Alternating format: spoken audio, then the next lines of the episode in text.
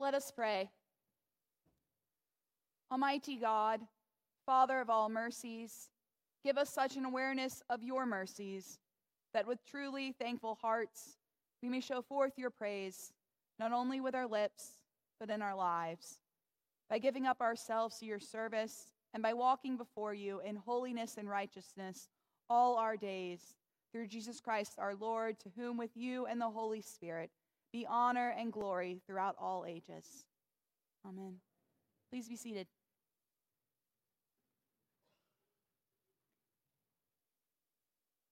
In my family of seven, we didn't have a lot of rules, except at the dinner table. Meal times, they were very important. And this was especially true when we were younger and our nights hadn't been fully booked yet with dance and baseball and all the extracurriculars. We were blessed to have a mother who could cook and who took delight in making us all dinner. Sometimes my mom would be in the kitchen cooking from the time we got home from school at 2:30 up until the time my dad got home from work at 6 and it was dinner time. Sometimes she'd be cooking all day and we'd get off the bus to the smell of dinner and freshly cooked chocolate chip cookies for an after school snack. My mother was and is still a great cook. I wish I could say the same for myself. We were spoiled and we didn't even know it. We often took for granted her cooking and so my mother instituted two important rules at our dining table. She had five very opinionated children, so she knew there was bound to be at least one kid who did not like something on the menu on any given night. Most often it was my older brother who just wanted to eat bread and never the vegetables. But each of us were guilty at times of turning our nose up at one meal or another. And so she developed the no thank you portion rule.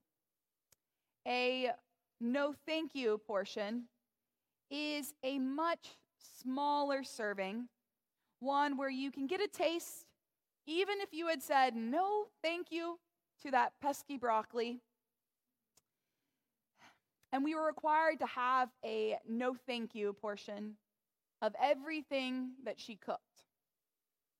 Some might think, well, this was to keep us from becoming adults who only like chicken fingers and mac and cheese.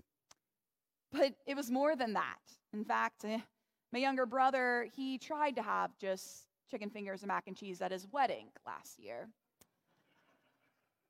My mother, she was trying to establish in us just a little bit of appreciation for the, all of the work that she put into making her meal. All she wanted us was for us to eat a tiny, no thank you portion. Who knows? Our opinions might even be transformed after we eat it. We might even decide that we kind of like that pesky broccoli. It was a clever dining rule. But I think her other one was perhaps my favorite, and it stays with me to this day. At the end of the meal, we'd all have to wait because you couldn't leave until everyone had finished, which kept some from eating way too fast and others of us from talking too much and not eating at all. So when everyone was finished, you're ready to go, you look to whoever had cooked the meal and say, Thank you for dinner, Mom. I enjoyed it. May I please be excused from the table? Or the shortest version allowed. Thank you. I enjoyed it. One sentence in exchange for those all those hours of cooking. It seems so unequal now, yet I know that when we were children, it seemed like pulling teeth for my mom to get just that out of us. Thank you. I enjoyed it. A simple act of gratefulness, of praise, that's all she wanted. When Jesus sends the 10 lepers to the priests to be made clean, he's already healed them. Jesus hears them and he sees them and he's not afraid of them. Others, they were afraid because these people, they were the outcasts because they were unclean. Think back to those first few days of the pandemic when we didn't know if you could catch COVID from your groceries. So some people, they sprayed and washed down the food before they ever brought it into the house. These lepers, they were ostracized because of the fears and the dangers of contamination. But Jesus, like parable of Lazarus and the rich man, Jesus, he notices the ones that the others miss. And he heals them. And with that healing, he restores their place in society. He gives them back their identity. That's why he sends them down to the priest, because at that time, the priests, they were the only ones with the authority to differentiate and declare clean versus unclean. So 10 get healed, and only one, the lone Samaritan, returns to Jesus. If you're thinking Samaritan, like the parable of the Good Samaritan, right? You're on the right track there. Because the Samaritans, they were the true others. They unliked the outcasts. But once again, the Samaritan, he's the only one that got it.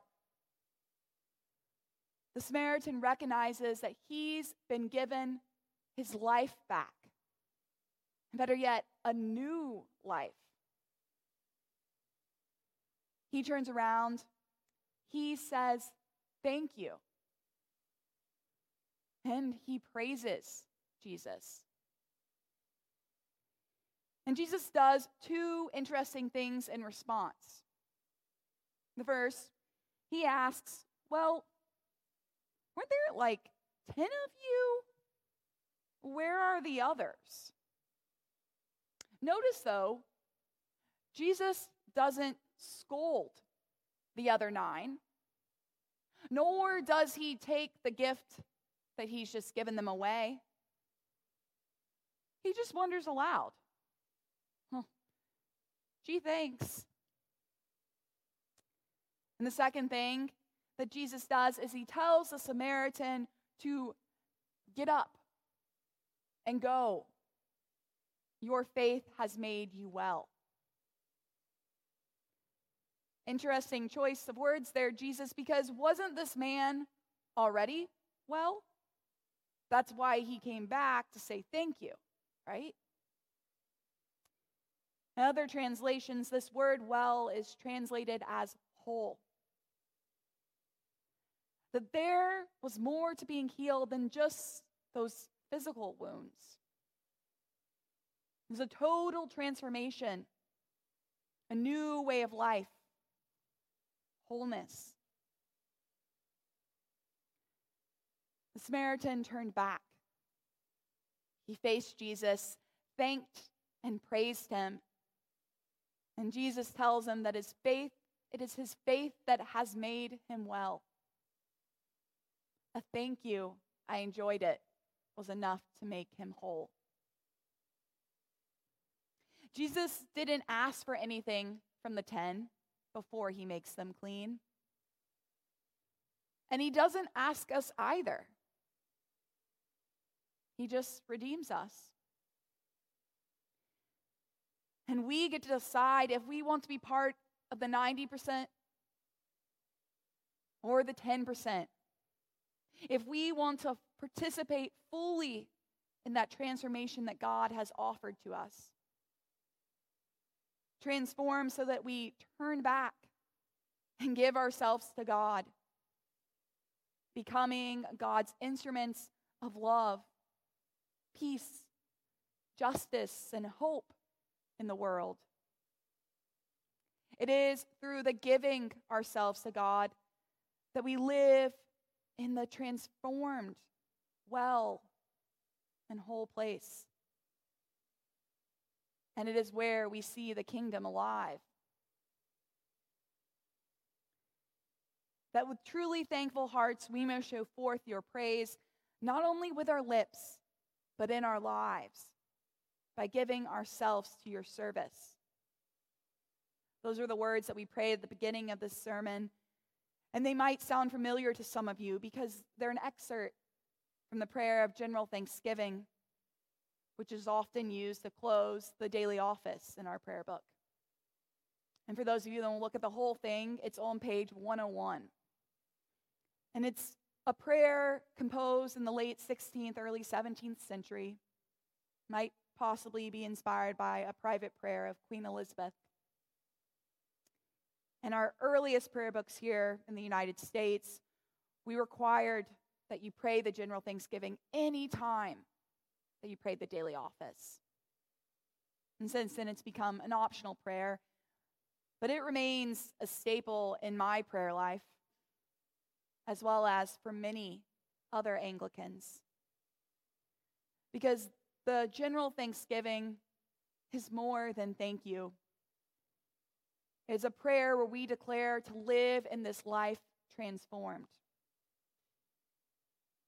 That with truly thankful hearts, we may show forth your praise not only with our lips, but in our lives. This is my daily prayer. It's my deepest longing, too. I suspect it might be yours as well. It's a big reason why we have this thing called worship each week why we show up. We sing, we pray, we listen, we celebrate. We're praising God.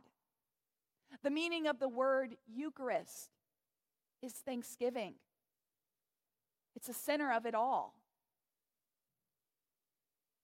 And we know that our lives are bigger than just here.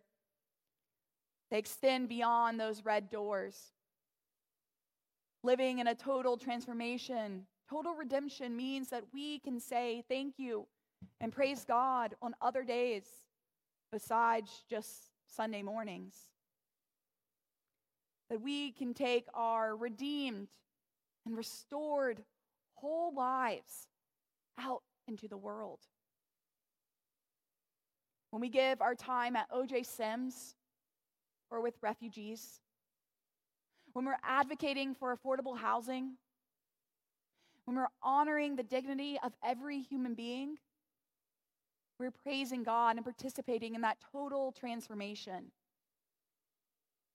When we share our talents, cooking, gardening, singing, dancing, saying thank you, participating in that total transformation. And then when we give our treasures back back to God. Truly thankful. We are praising God and participating in total transformation.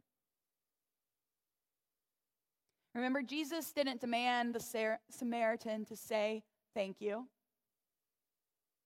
Samaritan did it from a true place of thanksgiving and indebtedness for the new life he'd been given. Sometimes when I think well, he just cured you, completely changed your life, and all you can do is bow and say, Thank you. It seems unequal. And I'm in awe because it is enough. His faith was enough, enough to make him well. A simple thank you, I enjoyed it, was enough. We're not asked to move mountains the size of our praise and thanksgiving, it doesn't matter. Jesus just wants us to be grateful and to share that, give it back to the world, to God. Because when we do, when we show forth praise not only with our lips, but in our lives, we witness the kingdom right now. And it is a glorious thing. Amen.